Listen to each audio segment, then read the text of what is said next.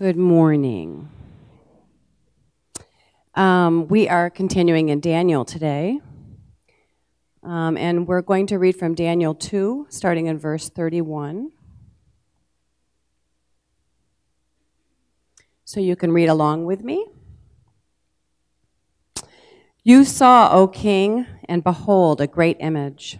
This image, mighty and of exceeding brightness, stood before you, and its appearance was frightening.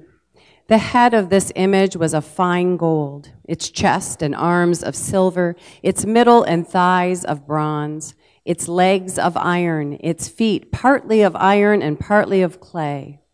As you looked, a stone was cut out by no human hand, and it struck the image on its feet of iron and clay and broke them in pieces.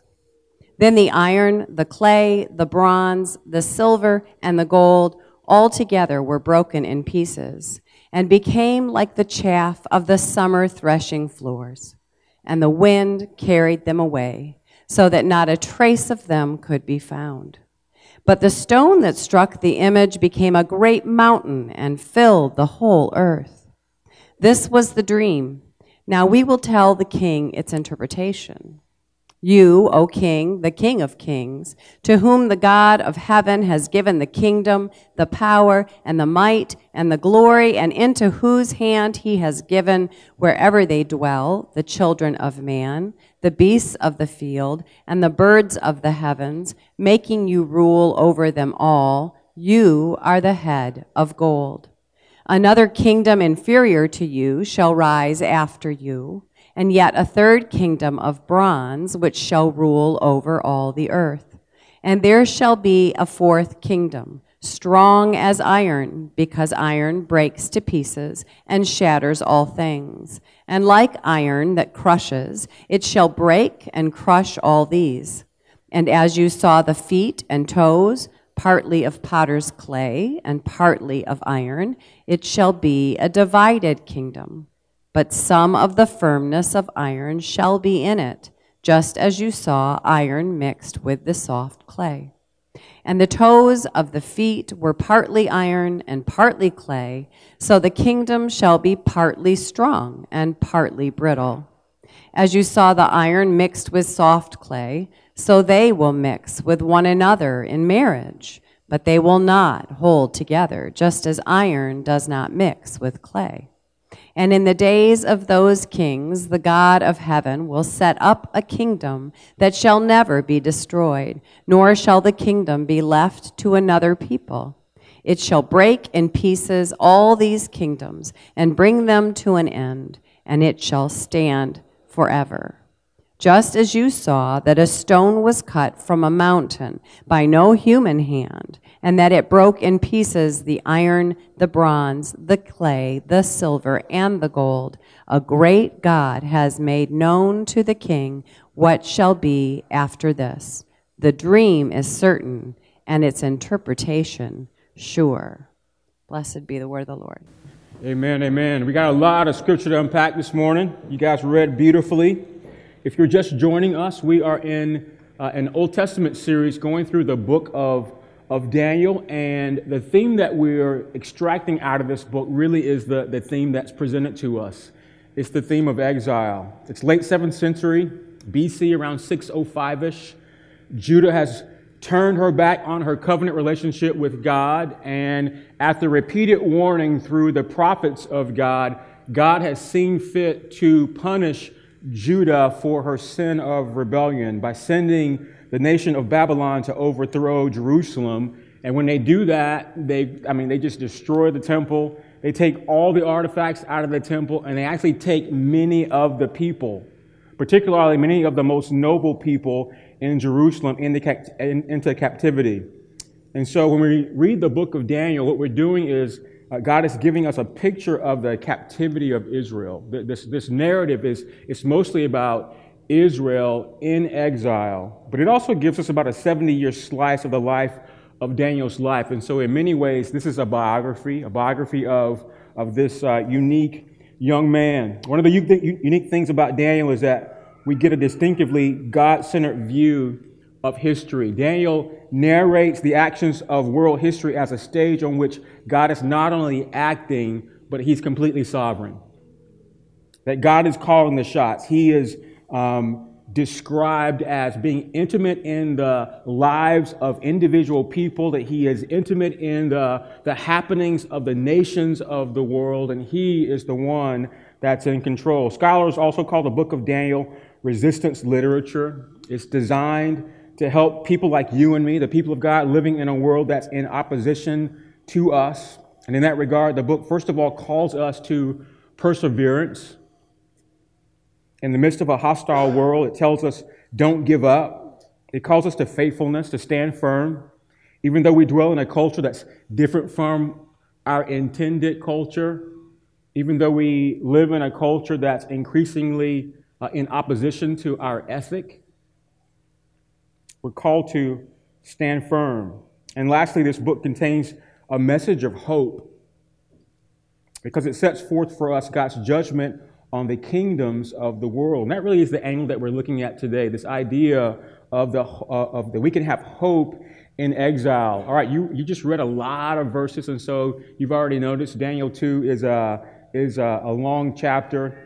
And there's a lot of details that we could get caught up in because not only do we just have the narrative of what's happening for the first time in Daniel, we get a little bit of prophecy. And uh, there's lots of interpretations on that. And so here's what we're going to do. In, in, fact, not just today, but as we continue in this series, we're going to be covering about a, a chapter of Daniel a week. But what we want to do is not so much focus on the, the nitty gritty details so much as is hover above it and look at the big picture. And the big picture for the whole book of Daniel, and particularly as we look at these, these first few chapters, is, is this central question of how can we as Christians sing the Lord's song in a strange land? Fred Hammond, like the legend gospel singer, sees this beautiful song. Y'all should go look it up on Spotify. How can we sing when we're in a strange land? I didn't mean to sing this morning, but I mean, wasn't worship awesome? That's what the psalmist says. How can Christians sing the Lord's song in a strange land? That's the question that's relevant for all of us. If this home is this, if this world that we live in is not our home and we're in exile, then how can we flourish? How can we thrive? How can we be faithful in a place that's, that's ultimately strange? When God has uh, an eternal kingdom that awaits us. And, and, here's the bottom line, at least for today, that in the, in, in the midst of the rise and falls of, uh, of world empires, the reign of good, good, uh, good and bad rulers, in good times and in bad times, the kingdom of God is going to be established. Jesus says the kingdom of God is like a, a grain of mustard seed, which is the smallest of all the seeds of, of plants that grow, and yet this tree grows to be one of the biggest in the forest. That's how the kingdom of God is. Ultimately, it's going to triumph throughout the whole earth and the lives of ordinary people like you and me. And that is our great hope as people who are in exile. All right, so we got a lot of scripture. I'm going to sort of focus our, our efforts this morning on, on three things that I want you to pay attention to. The first is an existential crisis, the second is a bearer of truth, and thirdly, a kingdom that will not prevail. As uh, Delisa's already uh, opened up for us, this passage begins in a strange way, in that it begins with a dream. The dream uh, that God gives to King Nebuchadnezzar, and it leads to an existential crisis. Let's go back at the beginning and see what happens in the midst of this dream. Verse 1 In the year of the reign, in the second year of the reign of Nebuchadnezzar, Nebuchadnezzar had dreams. His spirit was troubled, and his sleep left him. Then the king commanded that the magicians, the enchanters, the sorcerers, and the Chaldeans be summoned to tell the king his dreams. So they came in and stood before the king. And the king said to them, I had a dream, and my spirit is troubled to know the dream. Then the Chaldeans said to the king in Aramaic, O king, live forever. Tell your servants the dream, and we will show the interpretation. The king answered and said to the Chaldeans, The word for me is firm. If you do not make known to me the dream and its interpretation, you shall be torn from limb to limb, and your houses shall be laid in ruins. Verse 6 But if you show the dream and its interpretation, you shall receive from me gifts and rewards and great honor. Therefore, show me the dream and its interpretation. They answered a second time and said, Let the king tell his servants the dream, and we'll show you its interpretation. The king answered and said, I know with certainty that you're trying to gain time because you see that the word from me is firm. If you don't make the dream known to me, there is but one sentence for you. You've agreed to speak lying and corrupt words before me till the times change. Therefore, tell me the dream, and I'll show you that you can, uh, and I'll, and, and I shall know that you can show me its interpretation. Verse 10 The Chaldeans answered the king and said, There's not a man on the earth who can meet the king's demands. For no great and powerful king has asked such a thing of any magician or enchanter or Chaldean. The thing that the king asks is difficult, and no one can show it to the king except the, the gods, whose dwelling is not with flesh. Because of this, the king was angry and very furious and commanded that all the wise men of Babylon be destroyed. So here's what we see at, at, at the very beginning there's a crisis in the king's court, right? King Nebuchadnezzar, the king of Babylon, he has several dreams. Not only does he not understand what he dreamt, the dream gave him some trauma. He's got like dream trauma, if that's a, I don't know, if that's a thing, right? I mean, he can't even sleep because of, uh, of the, the dream that he, that he experiences. So he summons the wise men to interpret his dreams for him. But interestingly, he won't tell them the, the, the nature of the dream. And there's a lot of speculation as to why Nebuchadnezzar chooses this method. Why not tell the, the guys that are equipped to, to help you uh, the, the, the depth and breadth of what you experience so that they can then give you, give you counsel? And many have said that either Nebuchadnezzar can't remember the dream, or maybe he just doesn't have, it, have the wherewithal to, to articulate it. I really don't know. But most likely, I think we can get this from the text he just doesn't trust his own advisors not to deceive him in the interpretation.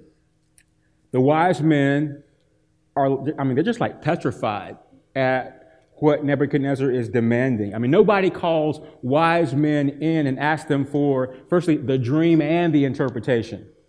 I mean, counselors aren't supposed to be able to do all that, right? I mean, for those of you that have ever been to a therapist or a counselor, counseling is not bad. But here's, here's, the, here's the, the, the, the thing with counselors. They, I mean, they deal with the presenting issue. You don't usually go to a, a, counselor and say, all right, can you tell me my presenting issue and also what I'm supposed to do with it? And, and these wise men give uh, Nebuchadnezzar a little bit of pushback. It's like, this, this is an impossible task.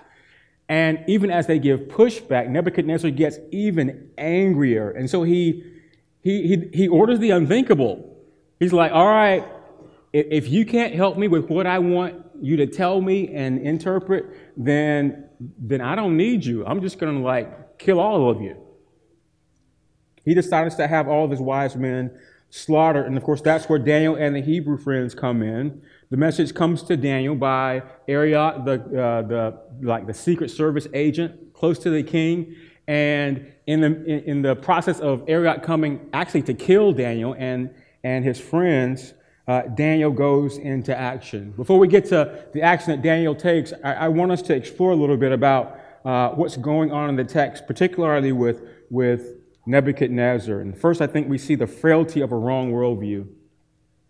Nebuchadnezzar may have been the most powerful man on the earth at his time, but he's absolutely undone by this dream. In this narrative, Nebuchadnezzar is rep- representative and reminiscent of a worldling that's an old school term. You probably won't hear that word used any, at, by anybody this week, but uh, here's what it means it's a person, albeit a sophisticated person, who, who has everything. And that is representative of, of Nebuchadnezzar. Think about it. He's the ruler of the biggest, baddest nation on earth and one of the greatest nations in the history of nations on the earth. He has everything he could dream of. He has fame and power and wealth and influence and rulership. But here's the thing that Nebuchadnezzar does not have he doesn't have peace. And he doesn't have peace because he's come to this moment of existential crisis that he can't do anything about. All that was right about life for Nebuchadnezzar comes to an end as a result of this dream. This dream like undid him. His world no longer makes sense. In Nebuchadnezzar's worldview, he's basically been propped up by kingship and all its accoutrements, have, being, being served, having uh, nations fall just by sending his army out and telling them, hey, destroy this nation and bring the people to me. And of course, all the affluence and the, uh, the luxury of, of being the ruler of a nation. But more than that, Nebuchadnezzar himself has been propped up like a god. We'll see that in chapter 3. That he is one who, uh, in his days, built statues and he required his people to bow down to him. And so he's treated very much like a god. And yet, what this dream reveals is that underneath it all, he's fundamentally, I mean, kind of like some of us, insecure. Not only insecure, he's hostile, he's angry, frustrated, frustrated by the lack of ability uh, to control his own destiny. And that's why you see him lashing out at his own wise men. Sadly, we don't have to be the pagan ruler of the most powerful nation on earth during its day to have Nebuchadnezzar's problem. You and me can be in any role in life and be taken captive by this insidious problem of being a worldling, which very simply is to, to, to cater to worldliness. You can be a student, stay at home mom, a faithful government employee, a member of the armed forces. You can be a church member and be a. Did I miss any of y'all?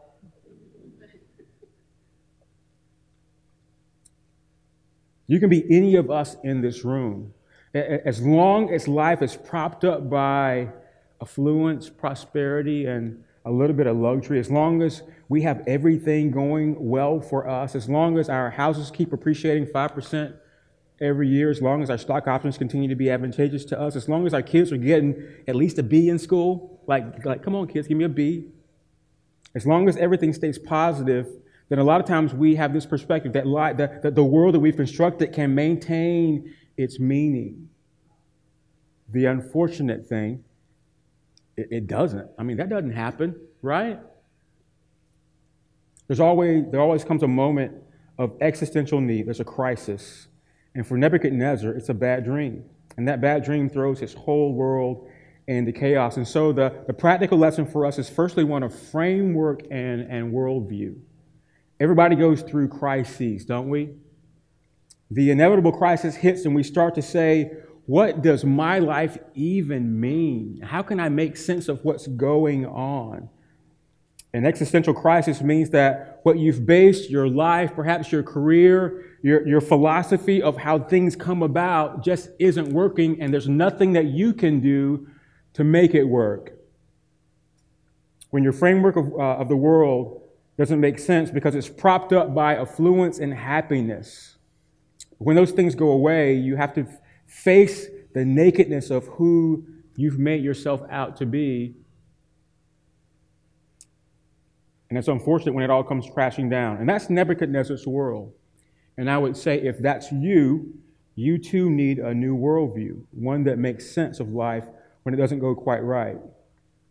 And so in our narrative, here comes Daniel. Look verse 13.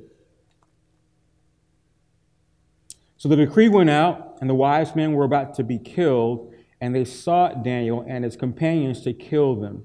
Then Daniel replied with prudence and discretion to Arioch, the captain of the king's guard, who had gone out to kill the wise men of Babylon. Verse 15, he declared to Arioch, the king's captain, Why is the decree of the king so urgent? Then Arioch made the matter known to Daniel, and Daniel went in and requested the king to appoint him a time that he might show the interpretation to the king. Then Daniel went to his house and made the matter known to Hananiah, Mishael, and Azariah, his companions, and told them to seek mercy from the God of heaven concerning this mystery. So Daniel so that Daniel and his companions might not be destroyed with the rest of the, the wise men of Babylon. Then, verse 19 Then the mystery was revealed to Daniel in a vision of the night. Then Daniel blessed the God of heaven.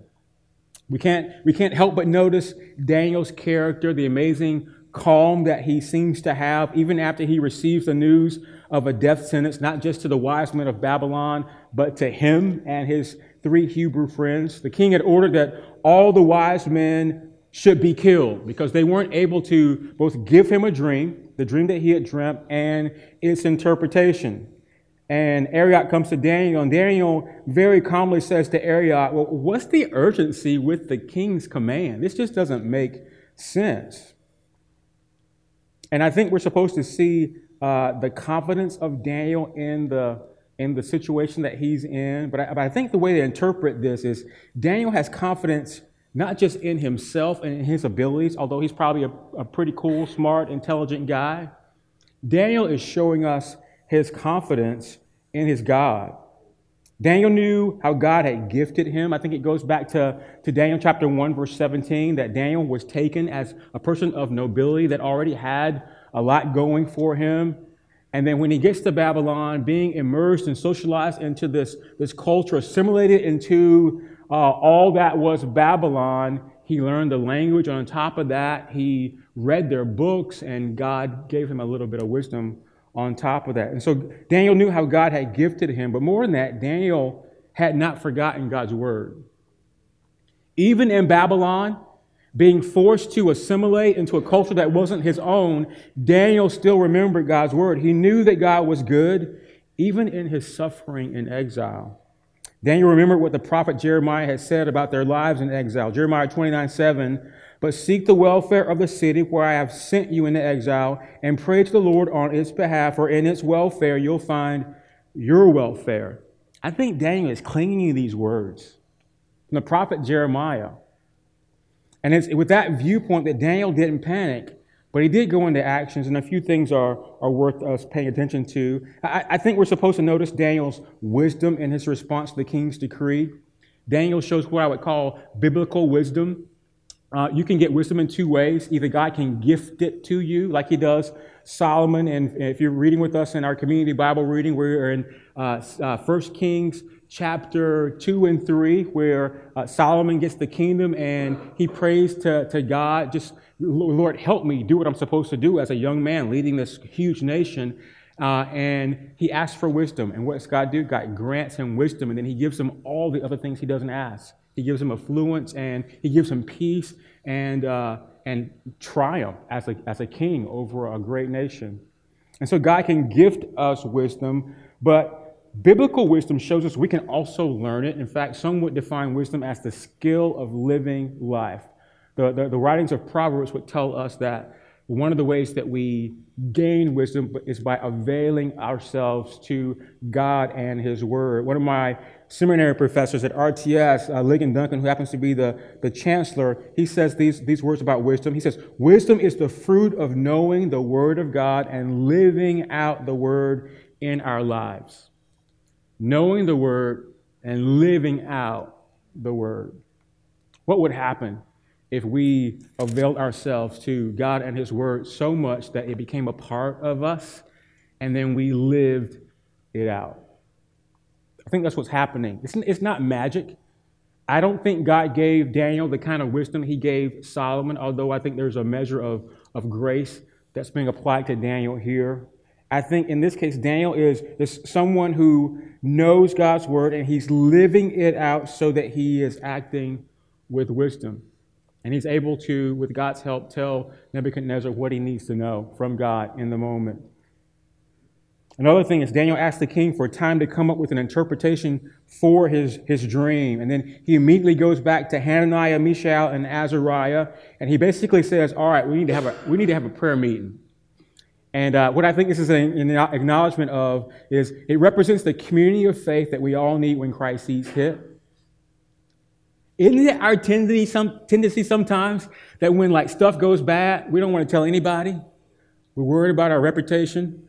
We're worried about how people are going to judge us, what they're going to think of us. Man, you, are going to think that I'm weak or I'm just stupid. Or how in the world could you get yourself in a predicament like this? That's not what Daniel does. He actually goes to his friends and he says, Look, we need to have a prayer meeting. Let's pray that God will reveal himself in his compassion and mercy. Let's pray that God will reveal himself to us. And he seems to do this not out of self interest, but in an opportunity to glorify God. I think the admirable thing that we see, it, particularly in verse 19, is when Daniel gets the answer, he, he immediately follows it up with praise and worship. Look at verse 23. Daniel answered and said, Blessed be the God of uh, blessed be the name of God forever and ever, to whom belong wisdom and might. He changes times and seasons. He removes kings and sets up kings. He gives wisdom to the wise and knowledge to those who have understanding. He reveals deep and hidden things. He knows what's in the darkness, and the light dwells with him. To you, O God of my fathers, I give you praise and thanks. For you have given me wisdom and might, and have known and have now made uh, known to me what we asked of you. For you have made known to us the king's matters. Obviously, the emphasis was my, my own, right? But I think we're supposed to pay attention to that. Notice the humility that Daniel is, is kind of implementing here, uh, portraying rather. I think the temptation would be to take credit and, and, and prove himself, to, to go to Nebuchadnezzar and say, hey, king, all your other foolish counselors, they, they've all failed you. I, am the real deal. I, I have your dream, I have the interpretation, and I've come to save the world. Like, I am Superman, right? I mean, it would be easy for, for him to think that, but, but Daniel doesn't do that. Instead, he praises God for his eternal wisdom and power. He praises God that God is in control of history. Now, some might say, well, of course, Daniel is praising God. He got the answer that he was looking for. I mean, who wouldn't praise God when things are going right? We're going to see this in a couple, couple uh, verses. I don't actually know if Daniel got the, the message that he really was hoping to, to have to take to king Nebuchadnezzar. Because if you read ahead, you realize, oh my gosh, this is a negative message, and the king is going to go berserk. Because basically, the, that, the, the message that Daniel gets to take back to the king is, is this Your kingdom is not going to last, Nebuchadnezzar. A little stone and cut by human hands is going to be going to bring it crashing to the ground. And though it's a reign of gold, it'll not be the permanent reign of the kingdom of God. That's not a message that Nebuchadnezzar is going to want to hear. And unless you have courage, that's not a message that you, as a, as a message bearer, wants to take to a, a frantic, frustrated, insecure king like Nebuchadnezzar. And yet Daniel thanks God for the interpretation and he takes it to the king. Why? Because he's a bearer of truth. He's a bearer of truth. We bear, we bear witness to a new way of being. That's what God calls you to as a Christian, as someone who, who professes faith in Jesus. We have an entire way of being. God is the one that prescribes our worldview. The world says Yahweh is a non factor, but here's what Daniel says in this moment you need to look up to Yahweh because he's your only hope, because your kingdom is about to be torn from you. I think another thing that we can see here is, is the trust that Daniel earns from this king. Look at verse 25. Then King Arioch brought in Daniel before the king in haste and said thus to him, I have found among the exiles from Judah a man who will make known to the king the interpretation. The king declared to Daniel, whose name was Belteshazzar, Are you able to make known to me the dream that I have seen and its interpretation? And Daniel answered the king and said, I love this part. No wise men, enchanters, magicians, or astrologers can show the king the mystery that the king has asked. But there is a God in heaven who reveals mysteries, and he has made known to Nebuchadnezzar what will happen in the latter days. Your dream and the visions of your head as you lay in bed are these. To you, O king, as you lay in bed came thoughts of what would happen after this, and he who reveals mysteries made known to you what is to be. But as for me, this mystery has been revealed to me, not because of any wisdom that I have more than all the living, but in order that the interpretation may be, may be made known to the king, and that you may know the thoughts of your mind. We should find it interesting that the king can't trust his own counselors, the, the enchanters, the sorcerers, the, the necromancers, the, the Chaldeans, but for some reason, he trusts the exiled Daniel to come in and tell him not only the dream, but its interpretation. And we have to ask why. And here's what I think I think it's because the king knows that his counselors care more about what he thinks of them than they do about telling the truth. It would have been very apparent to King Nebuchadnezzar from the moment that Daniel began to speak that Daniel doesn't care what the king thinks about his message because Daniel is invested in heaven, the kingdom of heaven. Daniel could care less what the greatest king on earth thinks because his investment is in God alone. Daniel witnesses to the presence and involvement of God. He stands in front of the most powerful man and he tells him, King, your worldview is broken. You have a problem and you're looking for the solution, but you're looking in the wrong place. Nebuchadnezzar is looking horizontally at around him, and it fails him. What does Daniel say? Looking horizontally is not going to help you. You got to look up. Because when you look up, you're going to see the one who's in charge of this all. There is a God in heaven.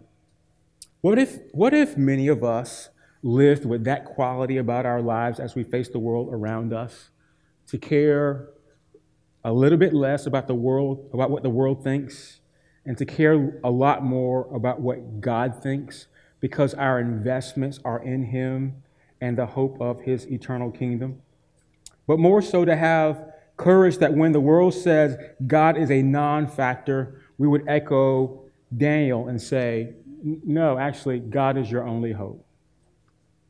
And that brings us to the last thing that I want us to see in our text, and it's a kingdom that will not prevail. And so the, the, the dream and interpretation given to Daniel were actually quite simple, and yet the interpretation of it is, is immensely profound. We're not going to read all of these, all these verses because that would take up too much time. And so let me just articulate what the dream is, and then we'll read, uh, read a few verses about its interpretation and then apply it to our lives. Firstly, in the dream, Nebuchadnezzar sees a giant statue, and it's made up of four parts. The head is gold, the chest and arms are silver, the middle part, the midriff, and the thighs are bronze, the legs are iron, and the, the feet are uh, a mixture of, of clay and of iron. And while Nebuchadnezzar is watching, it's almost like a videotape goes across his mind in his dream, and he sees a rock that's cut out not by any human agency or human hands. And this rock, I guess, is dropped and it strikes the statue on its feet. And guess what happens? The, the whole statue disintegrates. And it not only disintegrates, it blows away like chaff in the wind as if it didn't even exist. And from there, this rock grows into this huge mountain, and the interpretation says it fills the whole earth. Now, some of you are saying, well, that's weird. And other you are saying, I get it. I, I see what God is doing. Which, which one are you? All right, I'm going to explain it. Here's how Daniel interpreted the dream. Let's read a, uh, read a little bit of scripture. Verse 36. This is the dream. Now we will tell the king its interpretation. You, O king, the king of kings, to whom the God of heaven the, has given the kingdom, the power and the might and the glory. Let me stop right there. Doesn't that sound godlike? Like, like, like Daniel is ascribing like a god, godlike qualities to this Nebuchadnezzar. Verse 38 and into whose hand he is given wherever they dwell, the children of man, the beasts of the field, the birds of the heavens, making you rule over them all. You are the head of gold. So the head of gold represents Nebuchadnezzar. It's the God of heaven who's given him dominion and power and glory. But, but here's what Daniel is saying to the king. Obviously, God is saying this through Daniel. He's saying, you, you know the kingdom that you have? You know the power that you have? You know the might that you have? You know the animals that you have? Like even the birds that are flying around in your kingdom? Guess what? They firstly belong to me. They firstly belong to God, and God has given them to you. You can't take credit for any of it. God gave them to you. You didn't get any of that on your own accord. You have it because God wanted you to have it. That's what he's telling it to Nebuchadnezzar. Not because you were uniquely worthy of power and might, but because God gives power and glory and might to whomever he chooses to give glory and power and might to. And that's kind of bold for Daniel to say those kind of things to a man that could just like chop his head off, like right in the midst of mid, sentence, right? He doesn't stop there, verse 39. Another kingdom inferior to you shall rise after you, and yet a third kingdom of bronze shall rule over all the earth. And there shall be a fourth kingdom, strong as iron, because iron breaks to pieces and shatters all things. And like iron that crushes, it shall break and crush all these. And as you saw the feet and toes, partly of potter's clay and partly of iron, it shall be a divided kingdom. But some of the firmness of the iron shall be in it, just as you saw, uh, uh, saw iron mixed with the soft clay. And as the toes of the feet were partly iron and partly clay, so the kingdom shall be partly strong and partly brittle. And then verse 43 And you saw the iron mixed with soft clay, so they will mix with one another in marriage, but they will not hold together, just as iron does not mix with clay. So here's, here's what's going on. After the interpretation, there's going to be, uh, basically, after Nebuchadnezzar's time, rather, there's going to come other kingdoms, all of them being inferior to the one that precedes it. The, the very last kingdom will be as strong as iron, yet in the end it will prove unstable because it's going to be divided. The people of that nation are going to be divided. And here's the thing to, to grasp, I think. In Nebuchadnezzar's worldview, there's no way that, that verse 39 could ever happen. There's no way that it could be possible. There's no way that in an inferior, insignificant, smaller nation anywhere on earth at his time could come and in any way overthrow a nation like his. And so, what verse 39 is doing is pressing, Dan, pressing Nebuchadnezzar and his worldview to something that he thinks there's no way this is going to happen. He has this perspective that might makes right. The stronger I am, the more I'm going to be able to wield my influence over everything that exists. Might makes right. An, infer- and an inferior kingdom can't defeat an, uh, an inferior kingdom. But Daniel basically says, King, everything you have has been given to you and an inferior kingdom will take it away just to illustrate just how sovereign my God is. And this again is truth telling. This is Daniel having the truth, having the, the courage to say, What thus saith the Lord? Just having the courage to bear witness to the truth in the culture of lies. Daniel goes to Nebuchadnezzar and he tells him, You're thinking about your problems all wrong. Everything you've been given, you've been given by God. It's a privilege. It will one day be taken away. And so while you have the opportunity, your only hope is to give glory to God. Here's how the text finishes. Verse 44. Is, these are my favorite verses. Like I say this every week. These are some of my favorite verses in the whole Bible. Verse 44 and verse 45. You can sum up the story of our Bible in verse 44 and verse 45. And in the days of, and in the days of those kings, the God of heaven will set up a kingdom that shall never be destroyed, nor shall the kingdom be left to another people. It shall break in pieces all these kingdoms and bring to them an end, and it, sh- and it shall stand forever. Just as you saw that a stone was cut from a mountain by no human hand, and that it broke in pieces the iron, the bronze, the clay, the silver, and the gold, a great God has made known to the king what shall be after this. The dream is certain, and its interpretation is sure. And if you know what that means, then you say amen. Amen. Say amen anyway. Amen. Here's what Daniel tells Nebuchadnezzar. He says, Your kingdom is going to fall. Not only that, your kingdom is going to fail. And, and there's going to be others inferior to you that will follow, and they will fall and fail as well.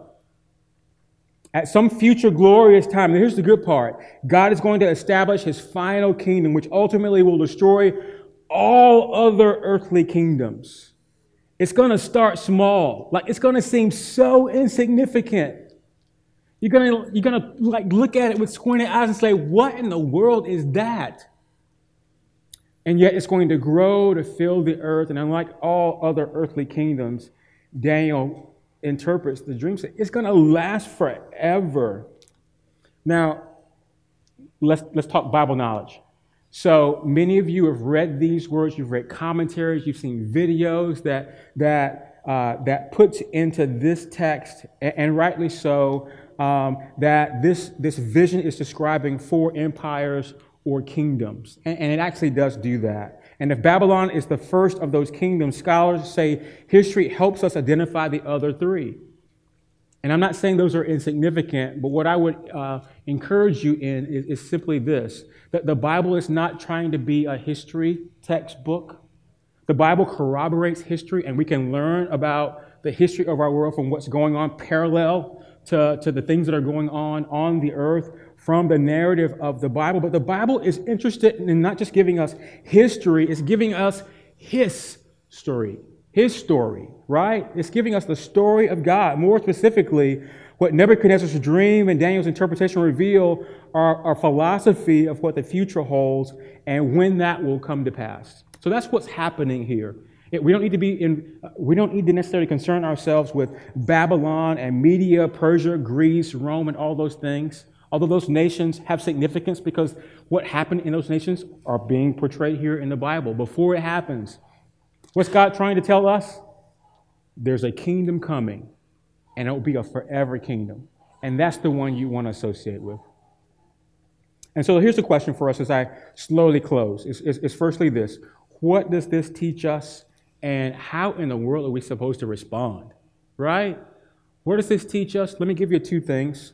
Firstly, life is a clash of kingdoms. I don't know if I even have this written down. I don't. All right? Life is a clash of kingdoms. I'm a, I'm a avid reader and supporter of Paul Tripp. Paul uh, David Tripp, he's a pastor, author, conference speaker. I love what he writes. And Paul Tripp says this He says, We're always vying for our own kingdom. We place a crown on our head, we build our throne, and then guess what? We sit on it we want to be people who rule over ourselves. We make our own laws. We organize our lives in a way that suits us and that works. And when that works out fine, we're happy until we have to contend with God and his kingdom. And that really is what Nebuchadnezzar is experiencing in our narrative. He, he contends with God and his kingdom, and he just can't contend, but, but neither can we. And of course, the higher message is, is that God is one that causes both people and nations to rise and fall. Here's the point you need to keep God gives earthly glory and power. They don't come from, their, come from our own strength. And that's both for individual people, but it's also for nations. God is the one that gives glory and power. If you are successful in life, God is the one that has made you successful. If our nation thrives and flourishes, God is the cause of that. It has no attribution to all of us who are here. The unparalleled sovereignty, power, and acclaim that God gives Nebuchadnezzar is akin to the language we read in creation with Adam. And if you know the, the creation story, Adam was God's vice regent. He had dominion over everything, and those things that wouldn't submit to him, God told him to, to, to subjugate, to subdue it. And yet, Adam was never to live outside of a dependence upon God. And the moment he disobeyed, the moment that he and, and Eve sinned and did what God said not to do, we're taught the lesson that God, that the God that exalts us can just as easily bring us back to dust. That's what he's trying to teach Nebuchadnezzar. So here's the question for us, Transit Church Whose kingdom are you living for? For your own? Are you making your crown building your throne, sitting on it, and ruling over your own life to the neglect of God and His kingdom. Because here's what this text tells us, and it, it, it rings true only one kingdom will last. The second thing is the kingdom of God brings lasting hope. The kingdom of God brings lasting hope. God's kingdom enters the chaos and the hopelessness of human history, and it brings fresh and lasting hope to all of humanity. We see this in every epoch of, of redemptive history. Uh, if you recall the Genesis story again, the, the, the, sin of Genesis 3 leads to the gospel hope of Genesis 3.15. Adam and Eve sin, God curses them. He's getting ready to kick them out of the garden. But before he does that, he says the, the seed of the woman is going to crush the head of the serpent. What's that mean? It, it's, it's what's happening in, in our text, that ultimately God and his kingdom are going to triumph. The corruption on earth that leads to the flood in Genesis 6, likewise, ends with God extending his covenant to Noah, and he gives, uh, he gives us the sign of the rainbow, a remembrance that he's never going to destroy the earth by water again. Likewise, the despair of Genesis 11, remember the, the, the incident of Tower of Babel, where humanity comes together. They're all saying the same language. They decide to build a tower, And they're going to, like, all right, we're going to build ourselves a, a, a way up to God so that we ultimately can be God.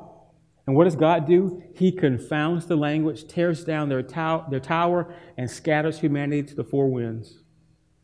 And yet, on the tails of that sin, what does God do? He calls Abraham in Genesis 12, the man of faith. And I think it's the same with Nebuchadnezzar's dream. The final word of history isn't some reconstructed version of a, of a statue of man. Rather, God is doing something very radical. And we've, we've read it already in Daniel. In verse 34 and 35, it, it speaks of a stone. Look at verse 34 real quick. I'm out of time. As you looked, a stone was cut out by, by no human hand, and it struck the image on its feet of iron and clay and broke them into pieces. Then the iron, the clay, the bronze, the silver, and the gold all together were broken into pieces and became the chaff of the summer of the summer threshing floors, and the wind carried them away, so that not a trace of them could be found. But the stone that struck the image became a great mountain, and it filled the whole earth. Who, who is the stone that this is speaking of? Some translations would use the word rock.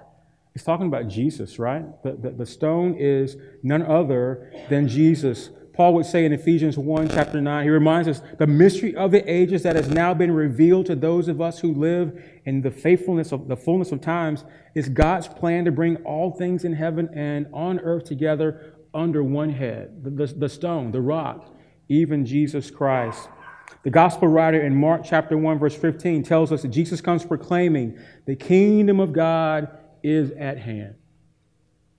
In Luke 20, Jesus tells the parable of a son of a vineyard owner who the tenants reject and ultimately they kill. And at the end of this parable, Jesus quotes Psalm 118, verse 22. Here's what it says It says, The stone that the builders have rejected has become the cornerstone. And then he adds these words, verse 18 Everyone who falls on that stone will be broken into pieces.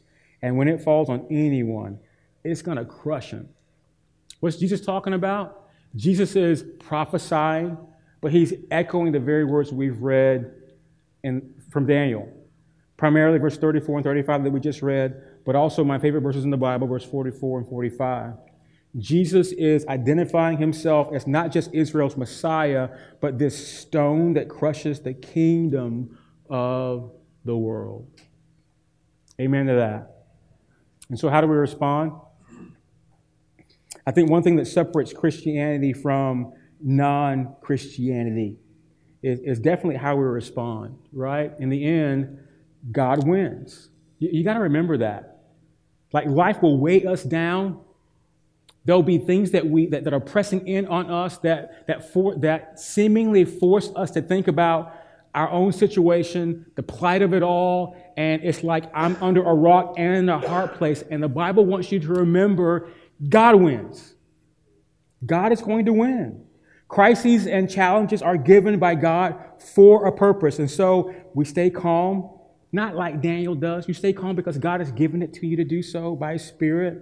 We stay calm knowing that God really is in control. And if I could give you two words of comfort to, to leave you with Firstly,